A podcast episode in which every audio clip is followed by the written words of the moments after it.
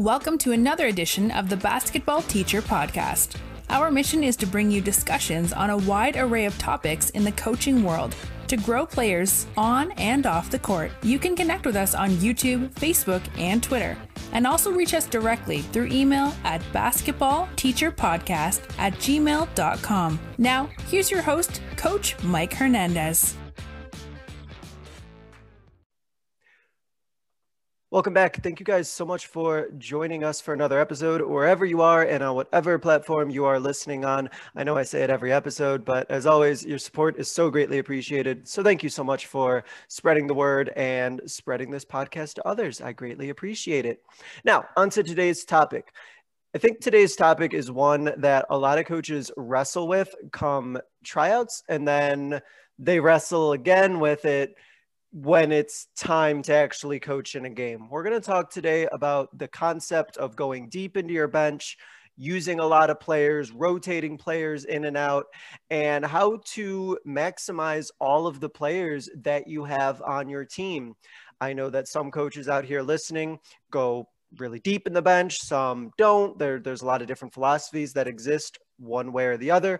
Uh, but today we're going to talk to a coach who does go deep into their bench, who does use a lot of players and, and kind of pick pick his brain, so to speak, and, and figure out the way that he utilizes those strategies and, and have a conversation about using everybody. So I'm very happy and very excited to be joined by uh, Coach Jon Palicki today to discuss this topic. Coach, how you doing today? I'm good, Coach. Thank you for having me. I appreciate it.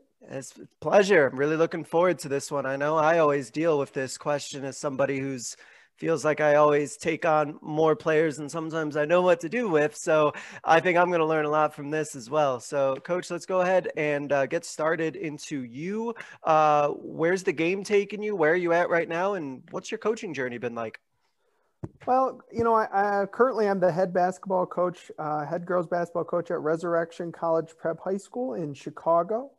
Um, you know, I, I kind of started from the bottom up. I started uh, real early on in my career when I was 17. I was coaching sixth grade boys. Um, I, I kind of moved up through the ranks, seventh grade, eighth grade. Um, I got my big my big break uh, when I moved on to uh, Dominican University. Uh, that was actually my first time coaching on the women's side. Um, I mm-hmm. coached mm-hmm. there, and then I moved on to St. Viator High School in Arlington Heights, um, and then uh, as the sophomore coach for a couple of years, and then uh, for the last five years, this will be my fifth season at Resurrection High School um, on the girls' side. So I've done about half my time on the on the boys, half my time on the girls. So. Uh, and I've, I've, done as little as sixth grade and as old as uh, 22 years old. So I've kind of kind of hit the gamut there. For sure. And I like to always ask this question to, to coaches who have experience with both. When coaching boys and girls, what are some things that you've noticed uh, were, were similar and, and what are some ways that they're different? What's kind of that experience been uh, being on both sides of it? You know, I, I've become a, a big time advocate for women's athletics. I there think, you go, coach. Uh, yeah. you know, women's women's sports do not get the level of appreciation that they deserve. Um, you know, obviously in the boys' game, it's it's a very athletic game. It's a very up and down game. Uh, it's a very you know game based on athleticism and and dunking and shooting the three. And uh, but I, I love it. This will be my uh, eighth year, uh, seventh year after coaching the, the on the the men's side for seven years, and and I, I love the women's game. I, I think it's fundamental. And I, I think it is so underappreciated how much heart and effort and hustle and commitment um, that the young women uh, that play basketball um, give on a daily basis. You know, people don't see the the times in the training room when they're getting taped up and iced up and and how much heart and hustle and, and commitment that these young women give. I, I love and have become a major advocate for, for women's athletics.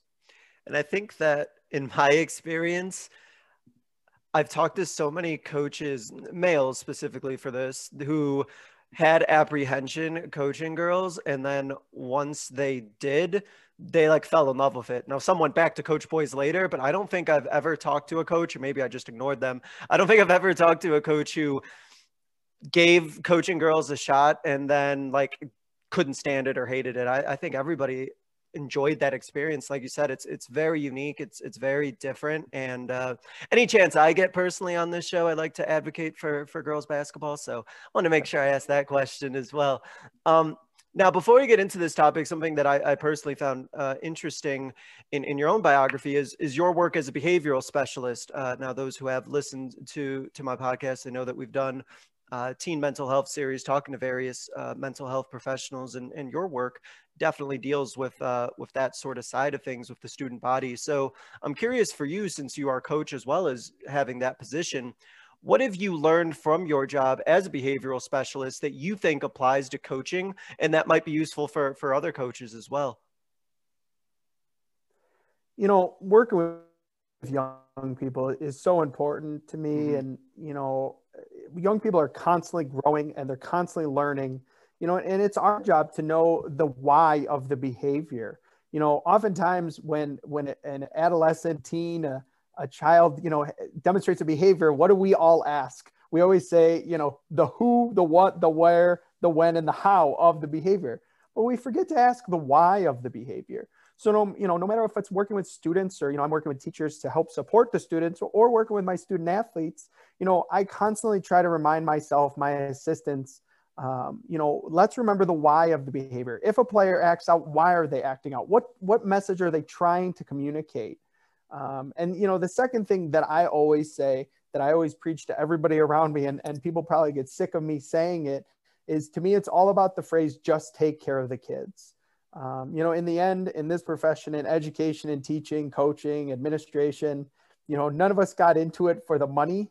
Um, you know, and and I, you know, I try to tell people all the time, you know, even in, in education or coaching, you know what, the paperwork's always going to be there. The the the extra things are always going to be there. But in the end, it always comes down to we got into this to just take care of the kids. So that's a big mantra for me, whether it's in education or in the coaching aspect is I always want to sure, make sure that my kids are taken care of. So just to kind of follow up on that, what what are some situations maybe that you come across just in your day-to-day coaching where you have to think to yourself or a light bulb goes in your mind like, "Oh, I got to make sure I'm taking care of the kids." Are there any specific moments or instances where that kind of jumps in your mind as you're going through your coaching? I think the first thing is, you know, with coaching, you, you want to have an, an open line of communication. Mm-hmm. If, if a player has a concern, I want them to come to me and say, Hey, coach, why am I not playing more? Hey, coach, I got this issue. Can we talk about it? Um, you know, I kind of have was in thinking, you know, uh, we had a we had a player who um, had a relative pass, and and they mm-hmm. sent me an email that said, you know, uh, our big program motto is family stays united. And for me to have a kid send me an email after after a family member passes and say, "Hey coach, I want to let you know that my family member passed because you always preach family stays united." I think that's just so much more important than anything you could ever do win or mm-hmm. loss wise. Mm-hmm. I think that's what really taking care of the kids is is all about to me. You know, the most important things to me and the my favorite things are when kids ask me, "Hey, coach, can you write me a letter of reference? Hey, coach, can you help me um, with this letter to get into college? Hey, coach, can you be a reference for a job down the line?" Those things are so much more important to me than any win or loss I could ever experience. And completely agree with that. I actually had a player uh, a week ago ask me. Uh, to use me rather for like a reference and then later on to, to write a letter recommendation and the feeling that I personally got from that versus from coaching, it's just a completely different feeling. And it's completely like fulfilling to have a player who, you know, looks at you in that way or trusts you in that way and, and wants to, you know, use you to to speak on their behalf and speak about their character. It's it's it's really awesome, and uh, I, I completely agree. And I really like the family mantra. I feel that a lot of coaches who have successful programs, whether that's in the win loss record or just successful programs um, in general, just as people and as character building. A lot of them preach that that, that family dynamic and, and looking out for one another and that open line of communication. So uh, that, that is great and uh, something I think all, all coaches either do aspire for or definitely should aspire to, to try and do that as best as possible as well. That's awesome. Uh, so it's funny that you brought up as a hypothetical question, the idea of a player asking, Hey, coach, why am I not playing more? Because it's a good segue into our topic, which is the concept of going deep into your bench and using many players. Now, I'll admit this struck me to talk to you about this because I was looking at your Twitter and I saw your Twitter banner picture. And I think it's from a regional uh, plaque and I just saw these girls on it. I was like, wow, that's a lot of players that you you had on this team. And so I, I really am was got really curious about this. So I'm going to start off, coach, with just asking like, what is your philosophy that kind of leads to you using so many players and having so many players on your team? Was this a philosophy that you've always had? Have you kind of adapted over time? Can you can you kind of walk us through that? Yeah, you know, I, I think with like with anything, you know, it, it grew over time. Uh, you know, I think it's all about giving people ownership. Um, you know, this goes for any part of your program. You know, for me, you know, I want every player, and when I say player, I mean anybody associated with the program to feel a sense of ownership. So first and foremost, you know, it's the it's the coaches, the administration, the players, the support staff, the parents.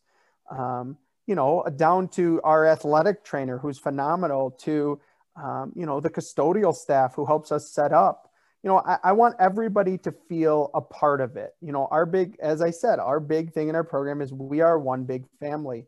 Uh, just on the coaches side, before I get into the players side, you know, mm-hmm. on our on our staff, on my varsity staff, obviously I have a JV and a freshman team, but on our varsity staff, you know, all three of my assistants have different pieces that they're responsible for. And, and I think it, it helps them develop a sense of ownership, you know, whether it's, um, we rotate the scouting reports on, on specific opponents. Um, you know, some, some assistants may work with the guards, some may work with the forwards. You know, I have one, I have one coach in particular that's just in charge of rebounding, one coach that's just in charge of warmups pregame. Um, you know, one that's in charge of just collecting uh, the, the scouting films. So you know, it, it's it's all about making sure that they have that ownership. Um, as far as players, you know, not only on the court but off the court, I want everybody to you know learn to embrace their role. So obviously, like every program, I'm sure your program, you know, we have we have captains who are elected by by the players. Um, but you know, we even have littler jobs like who brings the med kit on the bus to a game, who takes the blood jersey, who takes the iPod and uh, the iPad and the tripod uh, to to the game, and and I think that's so important in in everyone having a role. As far as on the court, I, I think here's kind of how our style of play builds into it is we play very fast. Um, we like to play fast. I want to score in under seven seconds if possible. Um, we play a very um, aggressive type of zone defense. Uh, we actually run four different zones um, during during a game based off a color system.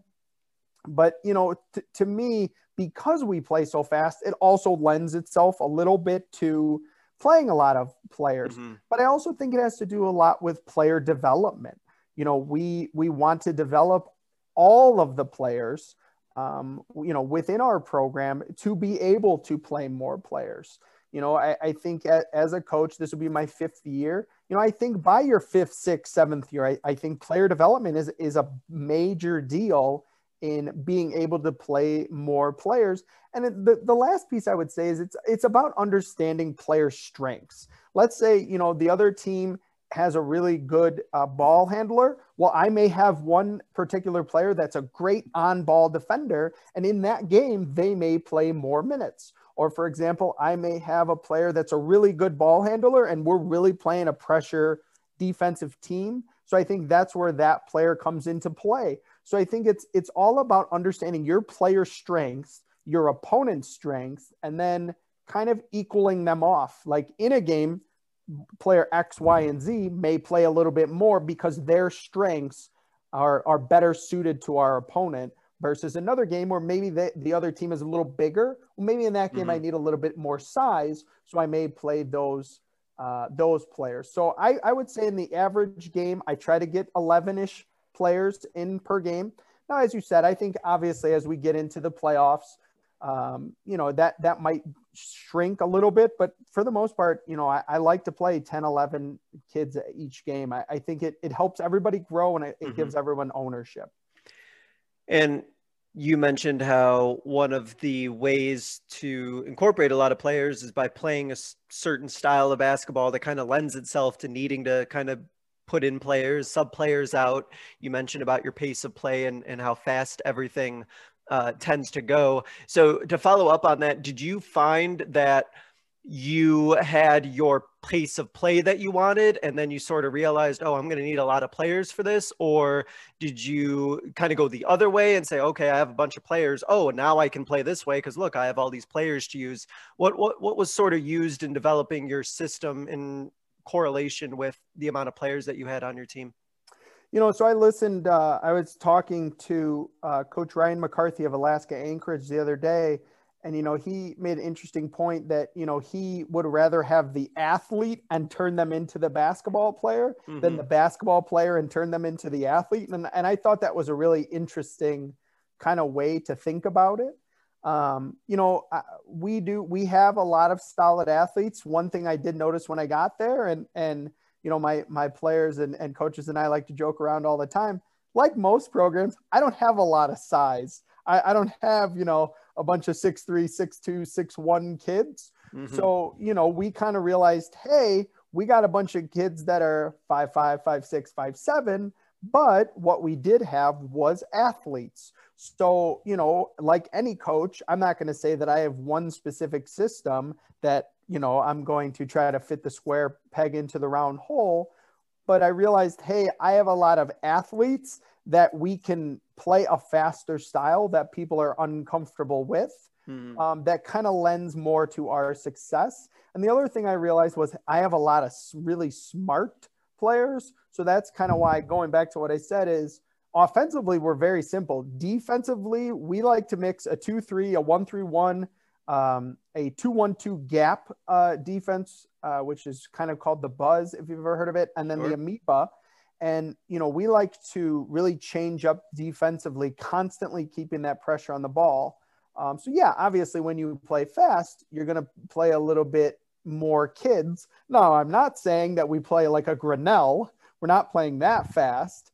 Um, but we, we do like to have a tempo. And, and I think, kind of going back to what you said, it, it does a little bit play hand in hand, right? Mm-hmm. You know, if, if you have a, if you play a pretty fast style, you're going to have to play a few more kids. But, you know, our belief is that our seventh, eighth, ninth, 10th player is going to be better than the other team's seventh, eighth, ninth, 10th player, if that makes sense. Sure. And I think that one of the things you touched on before was the idea of uh, focusing in on, on player development and uh, I'll let you touch on that a little bit more. How, how the idea of focusing on player development probably leads to you as, as a coach feeling a little bit more confident in in playing more players. And so, can you talk a little bit more about the your concept and your staff's concept about focusing on on player development and and what you guys do so that you do feel a little bit more comfortable going deeper into your bench?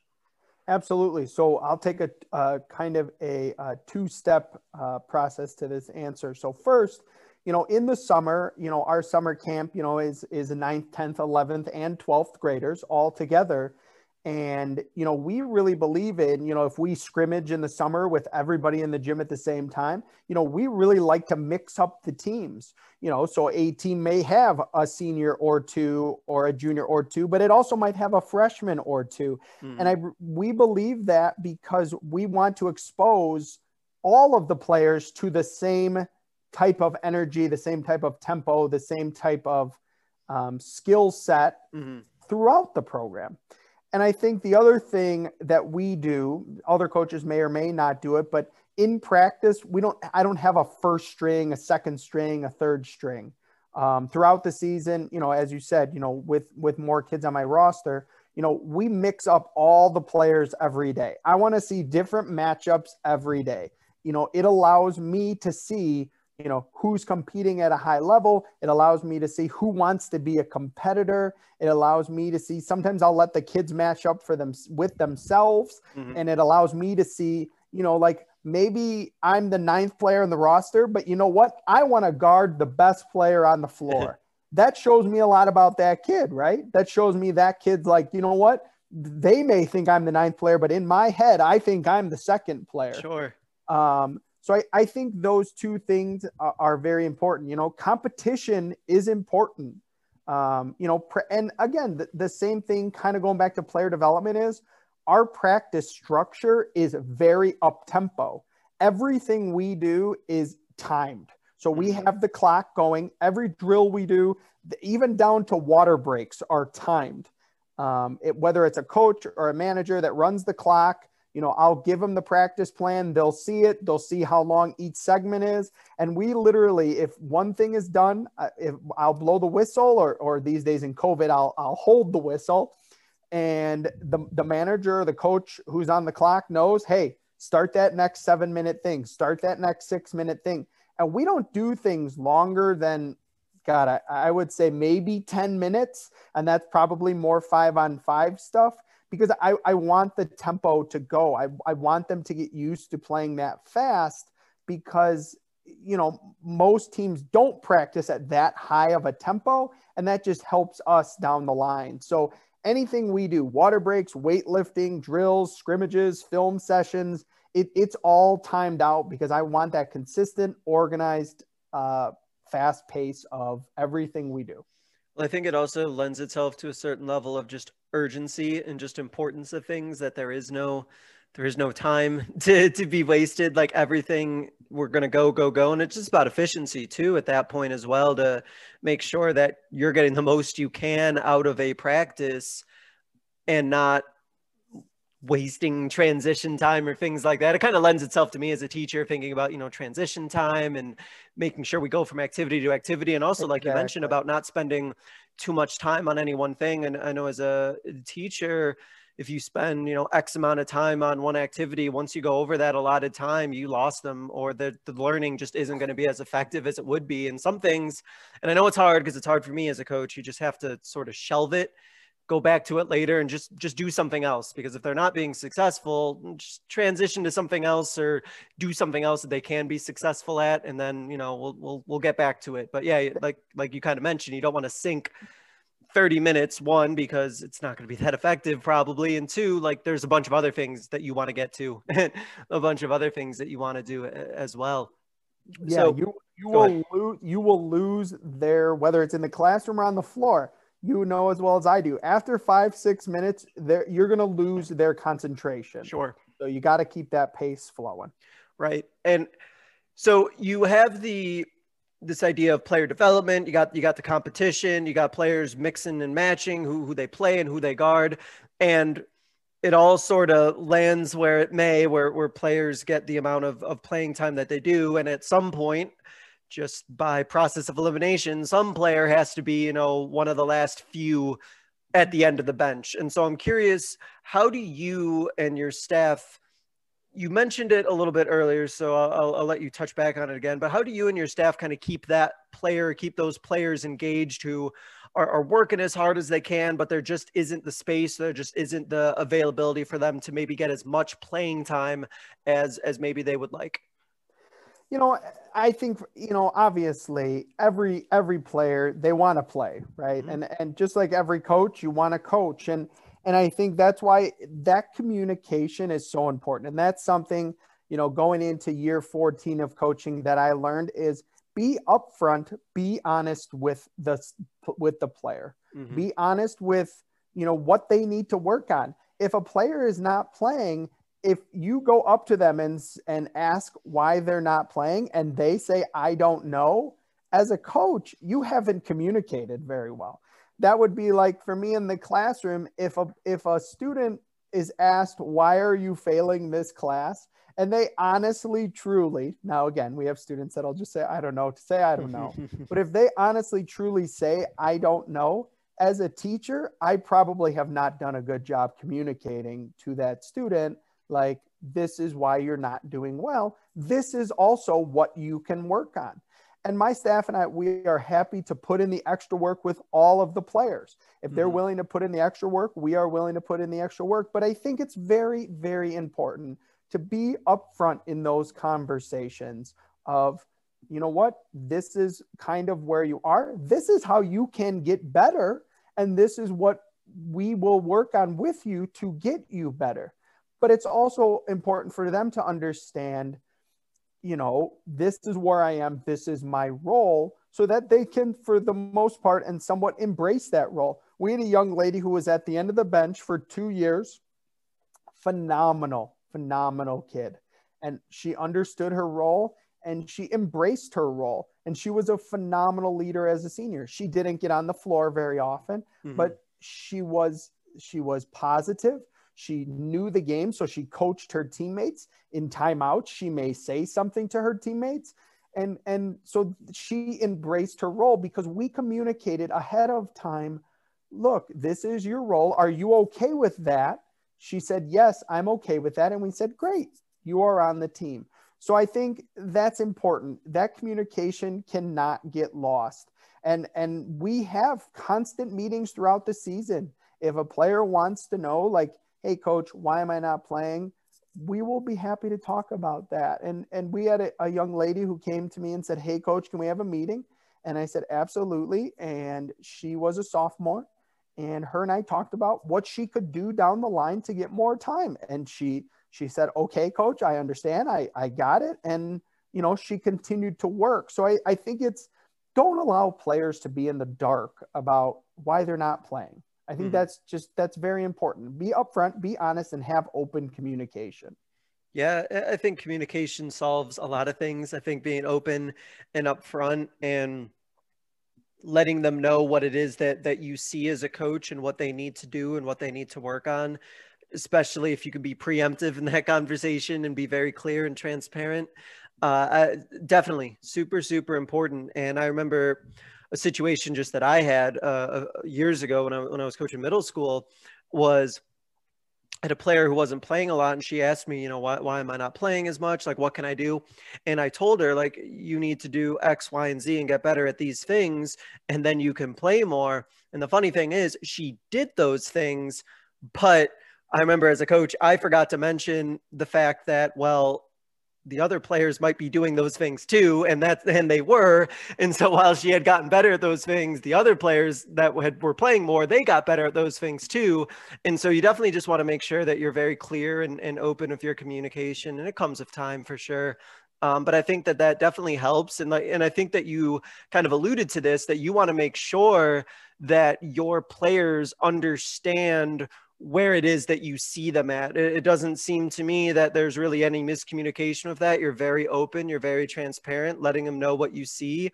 And uh, in regards of that particular player, you wanted to make sure that you heard it from them that they were okay with it and that you were on the same page because it's a lot easier to have that conversation in the beginning than it is in the middle of the season. A hundred percent. Absolutely. I think it's very important you know, in those tryout times to to kind of you know be upfront, open, and honest with a player about this is kind of where you fit. Are you okay with that role? Um, and and and you know, we've had players say no, I'm not, um, and we've had most of them that say yes, I am. So I think that's important because, like you said, I think it's like you you want to just be open and upfront and honest, um, and be a good, solid teacher and communicator um, with your players. And you you mentioned uh, earlier in one of your responses how some of the players that you use from your bench, you might use them in more specific situations depending on your opponent. So I'm kind of interested in that. Is, is there a conversation that takes place before a game where, where you go to a player and say, hey, you know, we're playing this this team, so you're going to be needed more to do X, Y, and Z as a role? How, how does that kind of get communicated or, or told to your players? So I think we are very um, we are very detailed in our scouting reports in my mm-hmm. program. Mm-hmm. Um, you know, as I said, my my coaches and I we each rotate a scouting report, um, and then after a practice, prior to a game, we will actually sit down with the kids and and fill out a complete scouting report. They each have a notebook um, that that they write every detail about our our opponent, player by player, what they do offensively, defensively, overall and then yes there are there are conversations you know let's say we have a bigger team. I may you know talk to my my post players and say you know in this game we are really going to need you guys because we are going to need your rebounding. We're going to need your um, you know your presence around the basket you know and or in another game we may say you know to like i said if we're playing a, a more of a fast paced game uh, more of a team that you know presses or, or pressures the ball, you know, I may say to my three point guards, I may need all of you today. Like I'm going to need all of you in the game, especially, you know, going down the stretch when we're really going to be pressured. I may have two or three point guards on the floor at the same time, um, just because that's what gives your team the best option to win. And then we definitely, um, in in our program we definitely at the end of the game we definitely play offense defense. We will i will have uh, one or two kids sit next to one of my assistants and i'll just tell my assistants if we're on defense it's a dead ball. Put these two in. Don't ask me just put them in. And if we're on offense and these two are sitting out don't ask me just put them in.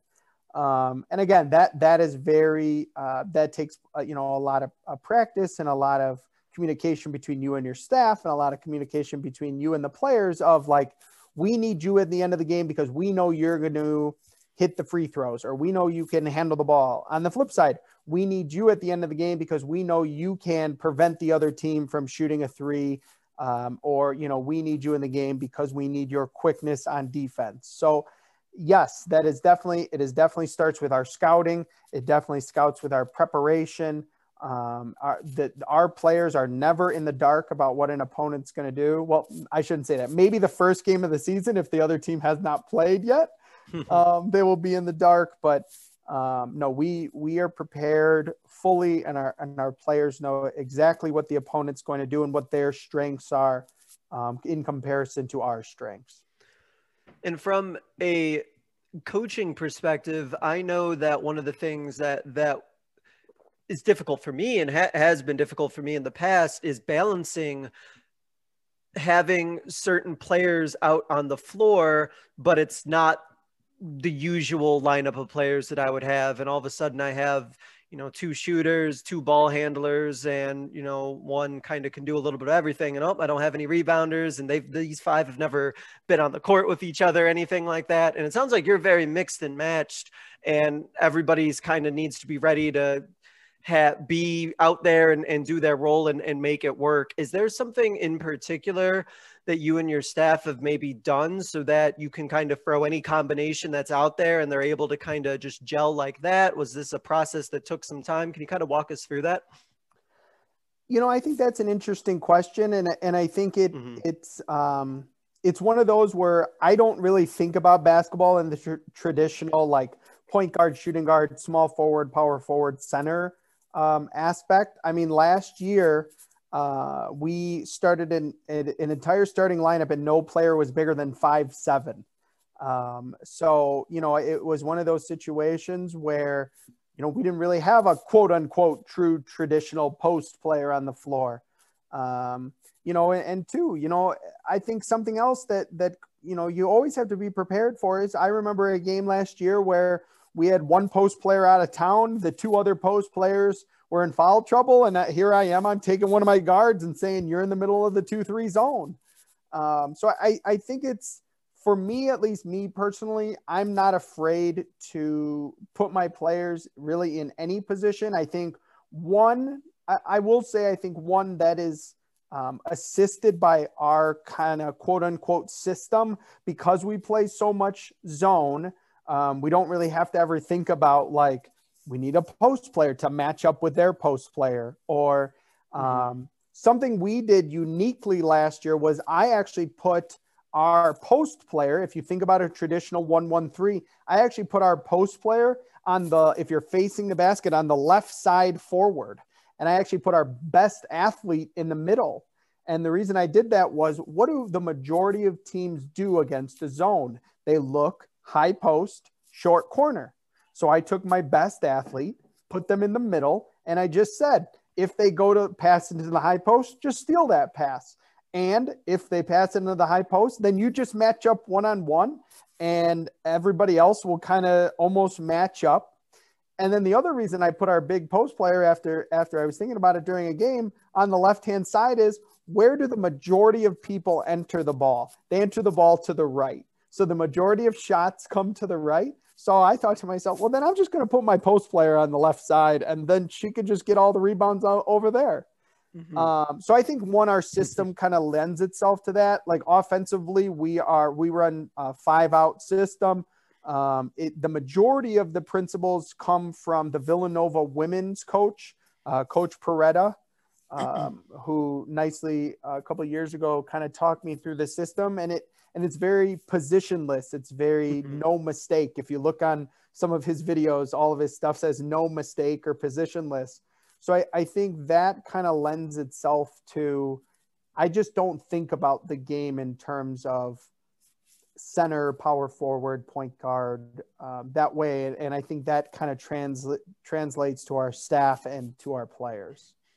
And something that you mentioned earlier is you talked about the basketball IQ uh, that that your players have, and I think that that's a huge advantage uh, to have players who kind of know the game and can think about the game in order to kind of be plugged in whatever position that they need to be plugged into. So, kind of circling back to that, do you find yourself and your staff kind of teaching the game to your players so that they're malleable and able to be in every situation? Do they kind of come already with these certain mental skill sets? What's kind of the process of, of sort of teaching the game so that you feel comfortable kind of putting them in whatever position or wherever they need to be?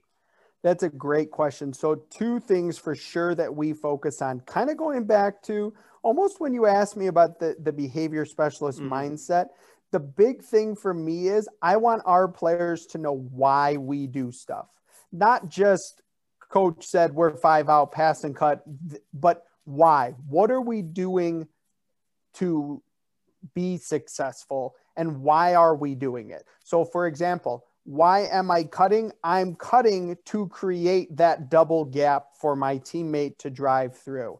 I'm cutting so that that provides my teammate space to drive to then set up the next drive and kick. So really it's understanding that why or defensively, why are we covering an overload in our zone this specific way? Mm-hmm. I think when kids understand the why of the reason they're doing something, I think that helps them to be able to teach it to each other like one thing that we have been really proud of in our five years is because the older players understand why we're doing it, they're able to better help assist the younger players in understanding the why. Um, another thing we do is I love, especially in the summertime, to match up an older player with a younger player, and I'll have the younger player draw up some things we do but that older player is in charge of supporting them. So if I go back and look at why the younger player drew something up, I can say to the older player, why did so and so draw this up? Mm-hmm. Because that older player will be able to explain to me, you know what, coach, this is why. So I think that that that why piece is is so important to what do we, what do they always say the the top uh, the uh, the best way to see if somebody understands something is if they can teach it to somebody else. Mm-hmm. Yeah. So I, I, I, think that's really, really important in our program to understanding uh, our system and developing that basketball IQ. I think the second thing is we encourage, I want our players to ask questions. Mm-hmm. I want them to say, if we're going over a scouting report from another team and I'm showing them how we're going to defend their their baseline out of bounds plays, I want them to say, Coach, why are we doing this and not this? I don't view that as as the player challenging me. I view that as they're trying to understand. They're trying to get in their mind, hey, I'm going to wall up this post player, or I'm going to be outside of this uh, forward um, offensively because of this reason. And I think because they're able to understand the why and because they're able to ask questions i think that develops a, a, strong basketball iq the last thing i'll say is i want players on the floor that are able to say no coach we should do it this way i'm good with that we were in a regional final my first year and my point guard we were playing our 2-3 zone and, and I went to switch it to a 1-3-1 and she said, no, no, no, no, no, stay with the 2-3. It's working. And I looked at her and I said, you know what? Go with it. um, and I love to say to my point guards all the time, you know, the ball might be entered off of a dead ball situation. And I'll look at them and say, what do you want to run? because they they know in those situations they know what's working they know Sure. what actions are open so i i think you know if they understand the why and they're able to ask questions and you give them ownership to be able to say no coach this isn't working or in a timeout hey coach we should run this i think that empowers them to develop that basketball iq Yeah, I, I think that you just learn so much from asking your players and, and talking to your players and having them feel comfortable enough to ask you questions as well. There's just so much you can kind of gain from that. And if you're in, if you have an environment as a coach where your players feel comfortable asking questions, I think you're doing the right thing as a coach. If, if your players feel that that's something that they can do. Uh, now, you kind of talked about the way that you play the fact that it just sort of naturally lends itself to, to substitutions and, and, and putting players in and out. I, I'm just curious from your own experience, do you have situations maybe that come up where you have five out there and, and they're just sort of rolling and, and, and you don't, you don't mess with that and you like let your players know like, Hey, like I may not go as deep into the bench this game because of what's happening? Or are, are you conscious of that or do you intentionally make sure you you sub players out even if things are going a certain way on the floor? What's kind of that in-game process like? You know i think with with our players i think sometimes i will say to players uh, for example i may take them out for a 30 second blow and i may say to one of my assistants hey tell me when so and so says she's ready so Mhm. my assistant may go down and say hey tell me when you're ready um, and, and i think we've developed that where you know the, the player may sit out for a minute or two and and then just say hey tell coach I'm ready. My assistant will say, Hey, so and so says she's ready. Then Mhm. I have that in the back of my mind. Okay, so and so's ready to go back in. But I also think it's it's one of those where even if you have um, even if you have that five that's going strong, let's be honest, they may be able to go strong for that two, three, four minutes. But even after four or five minutes, the best athletes are going to be tired. And it's it comes to that question of do you want so and so player out there playing well at 70% or do you want to give that next player the opportunity to go in at that 100% so I, I think that's a i think that question's a balance and i think that question is is almost a two-parter i think first second third quarter and the first half of the fourth I think you still want to allow those other players to get that that time. You want them to get into that flow of the game. Again, in the last two, one, 30 seconds, I think, yeah, then at that point, then you're looking for specific kids in specific situations and specific roles to close out a close game.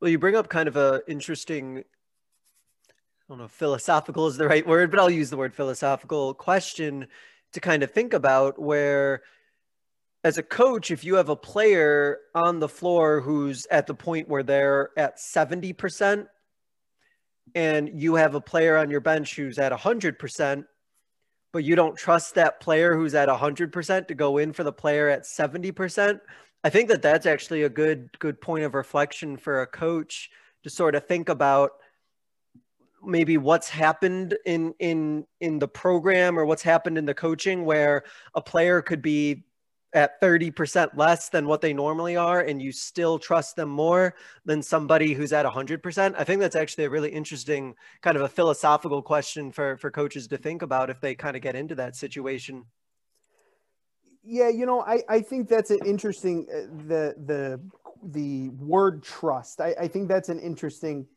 uh, word to think about because you know I've said to my assistants before about players, you know, that somebody may quote unquote not trust. If a player's not picking up a concept, if a player's not picking up something we're supposed to be doing, if a player is not in the condition we need them in, um, you know, or they're not really learning what we want them to learn. Mm-hmm. Let's look back at ourselves. Are we teaching it the right way? Are we trying to hit all the different learning styles of a player? You know, I love to ask my players what their learning style is because it's interesting in coaching. So often the way we teach is auditory, but if you ask your players what way they learn best, almost none of them, in my experience, will say that they're auditory learners. They learn by seeing and they learn by doing. So it's one of those where if you go through an entire season and there's and let's say you have a roster of the average 12 if you don't trust six of your players and throughout the entire season you still don't trust them i guess for me personally i look back at it as as a coach have i developed them to be able to trust them more? Mm-hmm. and it kind of goes back to you know it, it's one of those where if you're in practice are the same five starters playing together every day well, if they are, then of course those other seven, eight aren't going to get any better. So I, I think it's for me, one of those is if a player's not understanding something, just like in the classroom, if a student's not understanding something, as a teacher, if I was teaching math and a student wasn't understanding something, as a teacher, you would never say, oh, well, that student is not understanding something. It's all their fault. No, you would try to teach it to them in a different way. Right. So I think I think that goes back to that same question of coaching. Um, and and the other thing I was talking to one of my assistants about too is if you're in year one, let's say, and you don't you know you don't have certain players that you trust, okay, more understandable. If you're in year seven, eight, nine, ten, and every year you're finding that you don't trust more than half your team. Mm-hmm. I think at some point you need to look back at your player development and your coaching and and think, am I really developing my whole team? Sure. And and and there's a couple things with that that I, I really like that that you kind of mentioned that it kind of made me think about. Uh, number one is the fact that I can't control if my players are you know necessarily like putting in the work or i can't necessarily control certain things that the player is responsible for but the things i can control are the ways that I teach things and the ways that I coach things. So if that's something that's within my control, then it behooves me if I want to have a successful program to try those different things. And I think that auditory tends to kind of be the default because it's usually the simplest one. It's the easiest one to just kind of spit something out and then just, ah, just go do it. Um, and I think the other ones take a little bit more time. But as, as you mentioned, using different strategies, especially ones that are visual, you'll probably get a better result for putting in just a little bit more time. I, I think, I think that should be the case for sure. And just in general, if you want your team to be successful, you know, there's all these variables, but you can control what you do. And it sounds like that's something that's really important for you is to be as flexible as you possibly can because that's something within your control. I think it's one of those things where I grew up with a mom that was a special education teacher, and I have a sister, and I have a sister who's an uh, an ESL or an English as a second language teacher, and my background originally was as a special education mm-hmm. teacher, so I think I have uh, a very big heart for making sure that we as teachers are are teaching to the students where they're at rather than where we're at, and I think if you walk players through your offense, as you said it might take nine minutes as compared to you talking about it for four, but I bet you they will have bigger understanding by walking through it and physically doing it than you just talking it through. And the other thing, too, is in a timeout, if you're drawing up something completely new that they've never worked on before in a Good 30 luck. second timeout, who among us could learn something brand new in 30 seconds and do it perfectly after you saw it on a clipboard? Very few of us. Not me. that is for sure. Not me at all. Yes. Uh, hun- yes. 100% agree with that. Um, so, obviously one of the concerns that that some coaches are going to have when it comes to kind of going deep in their bench or or maybe not just a concern, but just something that they kind of have to think about in the back of their mind is if they take a player out who's used to playing a lot, or maybe it's a star player, somebody who's, who's really, really great and, and they don't like ever come out or they rarely come out and then kind of balancing that. I'm curious in your experience, if you had players who are just sort of heads and shoulders above everybody else where you've like kind of tried to keep them on no matter no matter what if you add situations where players get frustrated if they take them out just sort of these odds and ends that you've kind of dealt with as a coach if you can talk about those Yes, uh, yes, we have. Um, I have multiple players playing in college right now. Um, you know that, and we have had those players that are that are great. You know, I think it's one of those for me too. You know, when you talk about a star player, is that star player a star because they're a scorer? Are they a star because they're a defender? Um, you know, I would say we have really good players, but again, I think let's be honest in a game, even if you're Michael Jordan and, and you're playing an entire 48 minute game, are you really able to give that 100% for all 48 minutes? Now, maybe the greatest, you know, I'm from Chicago, as are you. Maybe, you know, someone like Michael Jordan, Magic Johnson, Larry Bird can. But, you know, on the, the average high school player, even if they're a great player, are they really able to be great for, in our, in our case, it's 32 minutes. Um, but could they be even better if, let's say, you took them out for a minute a quarter? maybe that four minute extra break makes them even better down the line at the end of the game. So I, I think it's one of those where absolutely we have had great players. Um, and and I obviously they play a lot of minutes, but I think it's you know for some of those minutes, are you helping them be more successful at the end of the game? Because let's be honest, even for a great player, when mm-hmm. you're tired, the first thing to go is your mind because you start to think about oh, how how tired you are. Yep. And that's that's something we love to focus on is, you know, because we play the style we play, we wait to see when those other teams players kind of show they're tired.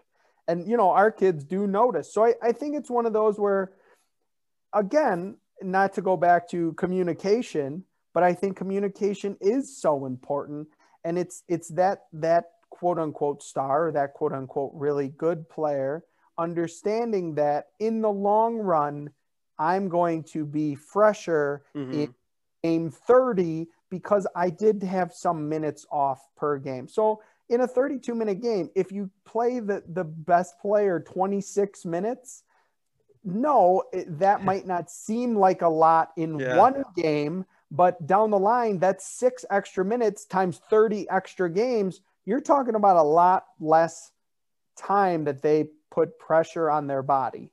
Mm-hmm.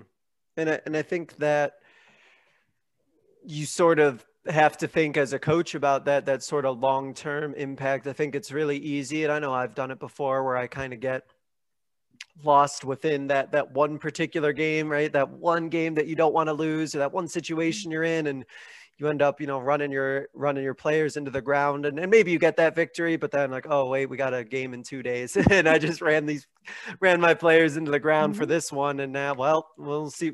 I almost like forfeited the next one without even intending to, just because of being in that sort of mindset. And so I think that I, I think that you're absolutely right about that. And it sounds like too, along with the idea of communication, it, it really sounds like with with your team, it's really important that your players support one another and that they they care about one another and they kind of have each other's backs and that it doesn't seem to me and I'll let you elaborate on it like if a player goes out and another player goes in that if they're family that's not a problem at all because they're excited for that other player that other you know family member to go in. Am, am i right in thinking that you are 100% correct. And that definitely goes back to that family stays united aspect. I think it, it is extremely important. You know, that, that old phrase of, you know, body language never whispers, it screams.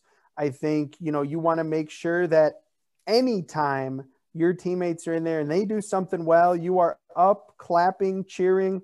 Um, one of the things we do um, that makes us unique. I don't actually know any of our opponents that, that does this, but prior to the jump ball, my entire team is up, clapping, standing, all the coaches, all the players, uh, cheering that girl on who's doing the jump mm-hmm. ball. And I, I think right away that that sets the tone of, you know, we're going to cheer each other on. We're going to be positive and we're going to support one another.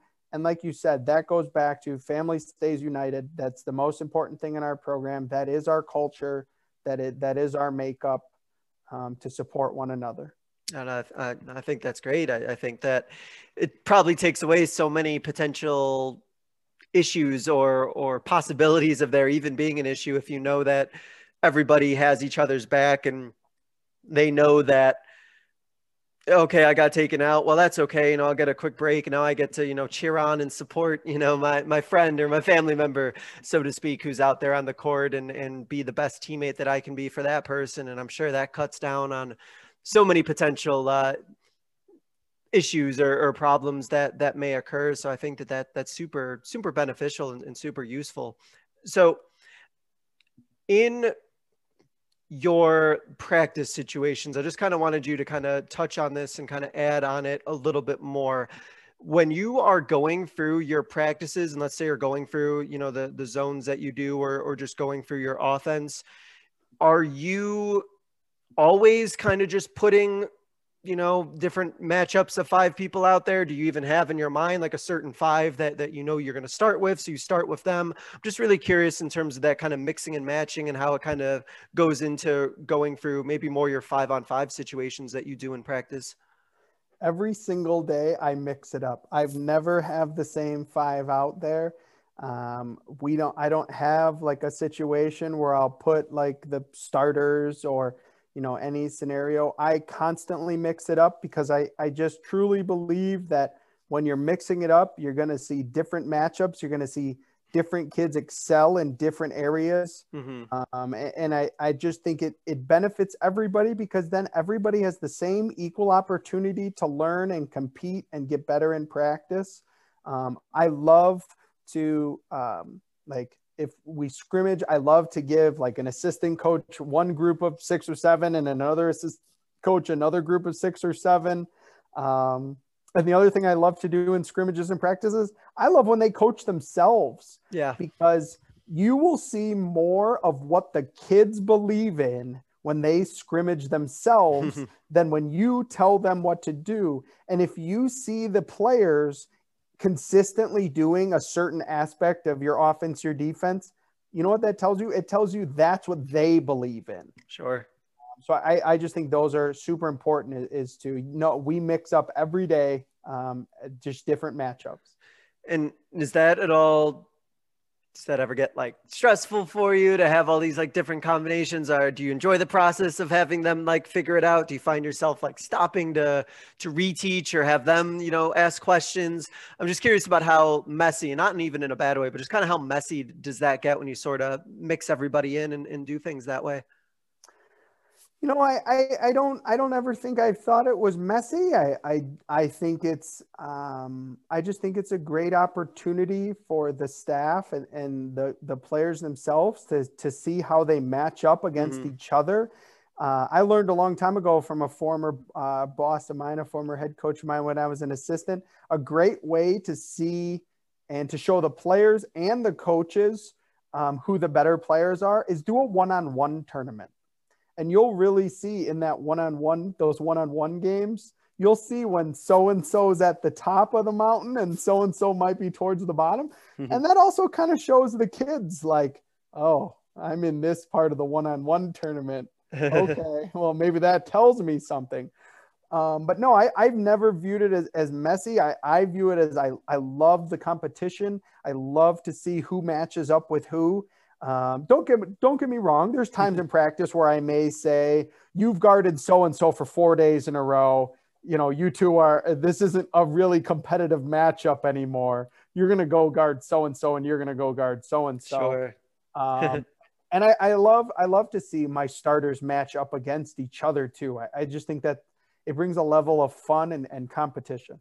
Yeah, uh, yeah, I agree. I, I think that you learn a lot. I like that one-on-one idea too. You really get to learn about who your competitors are too because you get some players who if it's just one-on-one it, they kind of get this like different mindset and you're like oh okay i didn't see that side of you or you mm-hmm. really see that side kind of come out of them in a one-on-one a little bit more ego involved a bit in a mm-hmm. you know me versus you sort of situation now that's that, that's great all right so so coach to to to wrap up there's a couple questions that i that i ask every every guest and so i'll start here with this first one um what is a coaching moment from your career that you think others listening would be able to learn from?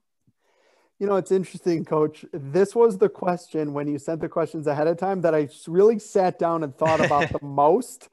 Um, you know, I would say a couple things. I would say one, you don't need to have superstar, big name assistant coaches.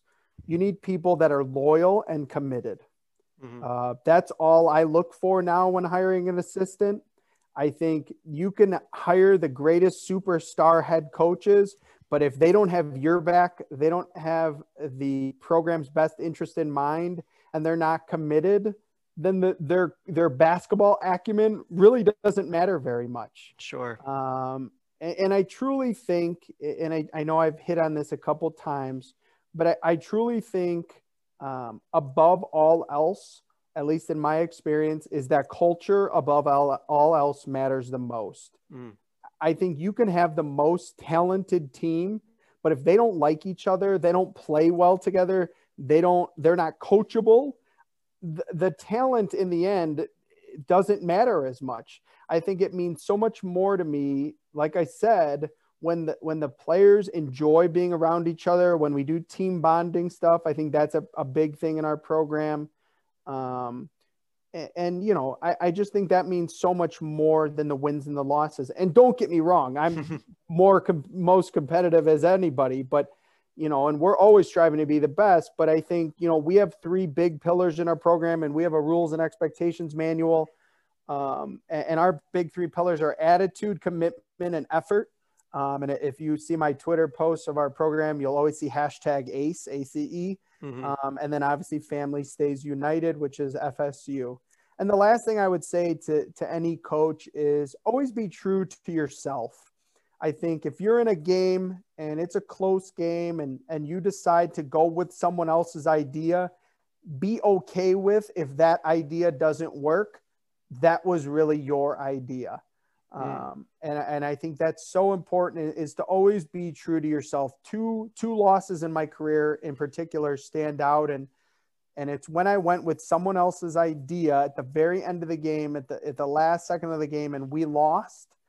And I just remember both bus rides home thinking to myself, I didn't go with my gut and we lost and i have to live with that so mm-hmm. just understanding you know if you're you're a coach out there make sure in the end you're always true to yourself and what you believe because even then if you lose you can still say i did what i thought was best i might have lost and i'm going to learn from that but but i followed my gut sure so. yeah yeah i think that it's kind of a level of ownership that, that you kind of kind of take at that at that point for sure. And uh, I like the point that you mentioned about the uh, the people that you hire. I think that the staff that you hire, I think that's just so important, and make sure that your staff is there uh, for the right reasons because you could have hopefully in an ideal world you'll have a coach who you know loves basketball and, and is there for the kids but you know, we've all had coaches that maybe we know who love basketball maybe more than coaching the kids or, or situations like that and, and just know who you have in your program because everybody in, in your program uh, is a reflection of the school and, and everything like that everybody who's on the staff and everything so i think that that's a really really great point and uh, to wrap up, coach, I go ahead and give every uh, coach what I call like the 60 second soapbox. Uh, it's a platform for you to get out your final message, your closing thought, your closing idea that you kind of want to leave uh, the listeners with. So, coach, I'm going to go ahead and give you the floor for your 60 second soapbox. I think, first of all, thank you for having me on. I really appreciate it. Um, if any coaches want to reach out, you know, I'm always happy to talk basketball. Um, you know, second, I have my own uh, podcast too uh, after the timeout. So feel free to follow me on Twitter, uh, Spotify, Apple, myself, and, and my partner, Coach Zazdil. Um, and I, I think in the end, I think we all love the game of basketball. We all love what we do. Uh, I think we've all learned to appreciate it even more in what we do during COVID, um, mm-hmm. um, having it somewhat taken away from us. But, uh, you know, in the end, just remember, just take care of the kids uh, and the rest of it all falls into place. So uh, hashtag FSU, hashtag ACE. Good. Couldn't say it any any better myself. Great coach. Uh, coach, I want to thank you for spending your time to talk about going into your bench, talk about program philosophies, coaching philosophies. It was really fun conversation. I appreciate it. Uh, coach Palicki, thank you. Hopefully you have some games to coach going forward and uh, best of luck to you. Thank you so much. Thank you. Go Bandits. Thank you guys so much for listening. This is another edition of the Basketball Teacher Podcast. We'll see you guys next time. Thank you for listening to another edition of the Basketball Teacher Podcast. Make sure to connect with us on YouTube, Facebook, and Twitter, or reach us directly through email at basketballteacherpodcast at gmail.com. Take care, be safe, and we'll see you next time.